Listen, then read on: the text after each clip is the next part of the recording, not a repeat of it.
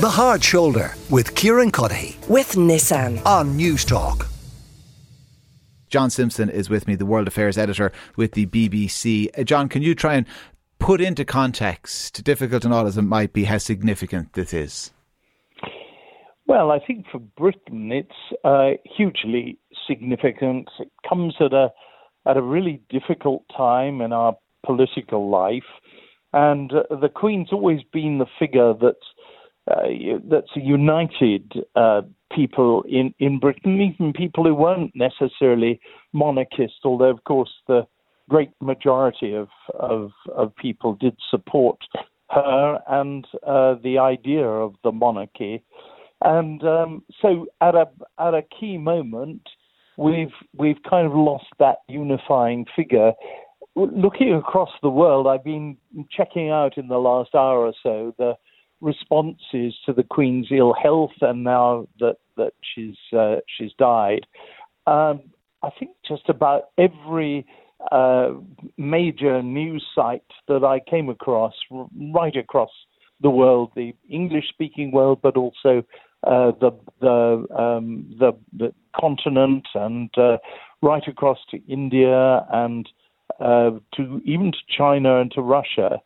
Um, there's been sympathy and um, attention because the Queen wasn't just a, a British figure. She really did stand for something, I think, uh, in the lives of, of most people. And you had to be my age, I'm 78, uh, to have any memories of, of, uh, of, of anybody except the Queen in charge in Britain, and that gives a sort of stabling, uh, uh, stabilizing effect, I think, right across the world. So people mm.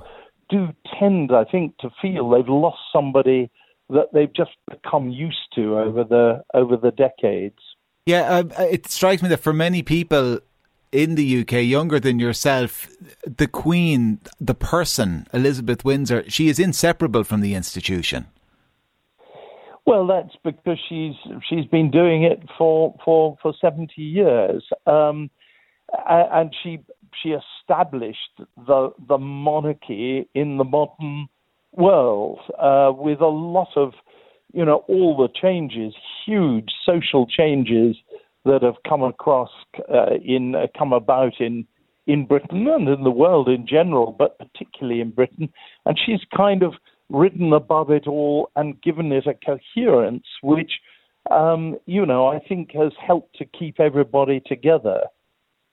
Uh, I, it's it's remarkable as well when you consider, John, isn't it, that the first prime minister she sat down with, Winston Churchill, was born in the 1870s. I mean, she she is a link with a world that has come and gone.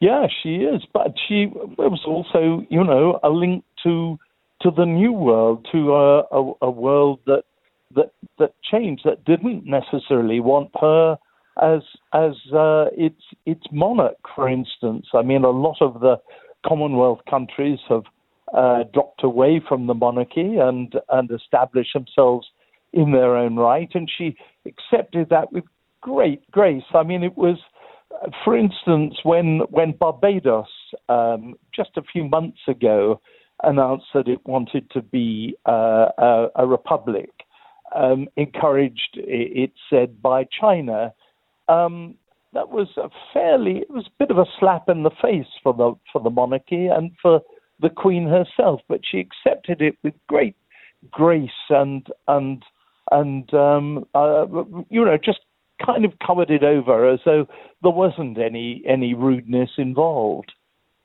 well, listen, uh, John, it's been an absolute pleasure, and thanks a million for taking the time uh, uh, to speak to us on so, such short uh, notice. John Simpson, the World Affairs uh, editor at the BBC. A confirmation, uh, of course, in the last 30 minutes of the passing of the Queen. She died at Balmoral this afternoon. Her family were with her. the King and the Queen consort are still at Balmoral and will travel to London tomorrow morning. Of course, that reference to the King is the reference to Charles. Charles, who assumes uh, the monarchy uh, now. Uh, Enda Brady is with me as well. Uh, Enda is, of course, a media consultant and journalist uh, based in the UK. Enda, can you give us a sense of, of just how significant this is going to be for the British people and British sense of identity? Because even, you know, the most committed Republican in the UK will surely accept that there was a cultural significance to Queen Elizabeth.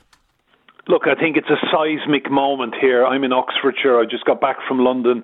All day, people have been watching TV screens, following websites, social media, news outlets, hoping and praying that there will be an improvement perhaps in the Queen's condition.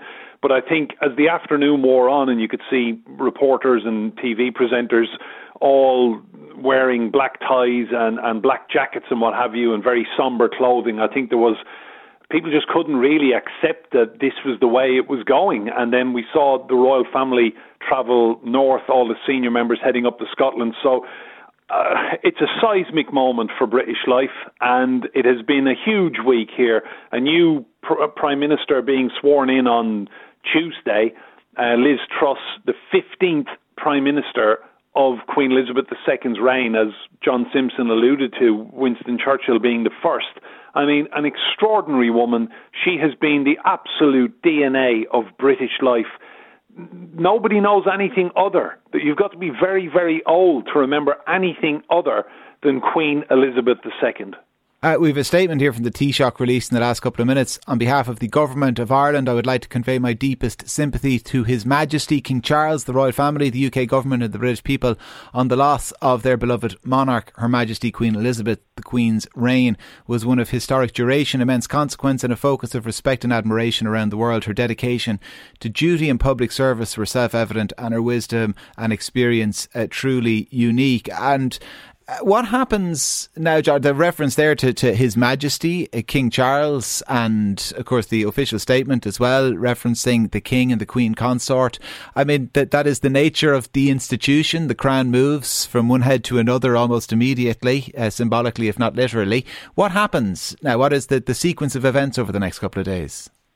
So, the words that will have been spoken at some point in Balmoral this afternoon the Queen is dead, long live the King and just reading the press statement from Buckingham Palace, you know, in black and white, the king and the queen consort. Um, you know, it, this is seismic for people here. I mean, this is going to dominate British life for weeks now. So there will be 12 days of official mourning. There will be a funeral, a state funeral in a couple of weeks' time. You know, they call it Operation London Bridge.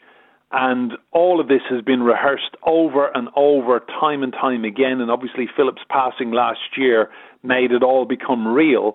So there will be, there won't be panic behind the scenes because it is so well rehearsed. But I think everyone in this country, whether leaders in political life, people behind the scenes in the royal household, all right, Philip died last year, but there has never been the passing of a monarch in living memory. So it is a hugely significant moment for the British people. Even the national anthem will now have to change. God Save the Queen will turn to God Save the King. The currency will have to change. Queen Elizabeth II's picture is on everything here. You buy a stamp, you are posting a stamp around the world with her face on it. So this, at some point, the currency will change, the stamps will change, the post boxes will have to change. Absolutely everything here will have to change. And Charles now has, you know, obviously the, the grief and trauma of losing his mother, and he has to pick up the pieces and keep the monarchy together because they've had a troubling couple of years. Enda Brady, media consultant and journalist. Enda, thanks a million uh, for taking the time to speak to us on sh- such short notice uh, uh, as well. Of course, if you are listening, uh, you will know that the Queen has died. Buckingham Palace releasing a statement. The Queen died peacefully at Balmoral this afternoon. The King and the Queen consort will remain at Balmoral this evening and will travel to London tomorrow. As Enda said, at a certain point today in Balmoral, someone will have spoken the words officially The Queen is dead, long live the King. I'm sure there will be coverage of this tomorrow morning on Newstalk Breakfast with Shane and Ciara from 7 o'clock. Off the ball, though, they're up next here on Newstalk this evening, and I'll be back tomorrow from 4. Have a good evening, folks. The Hard Shoulder with Kieran Cuddihy. With Nissan. Weekdays from 4 on Newstalk.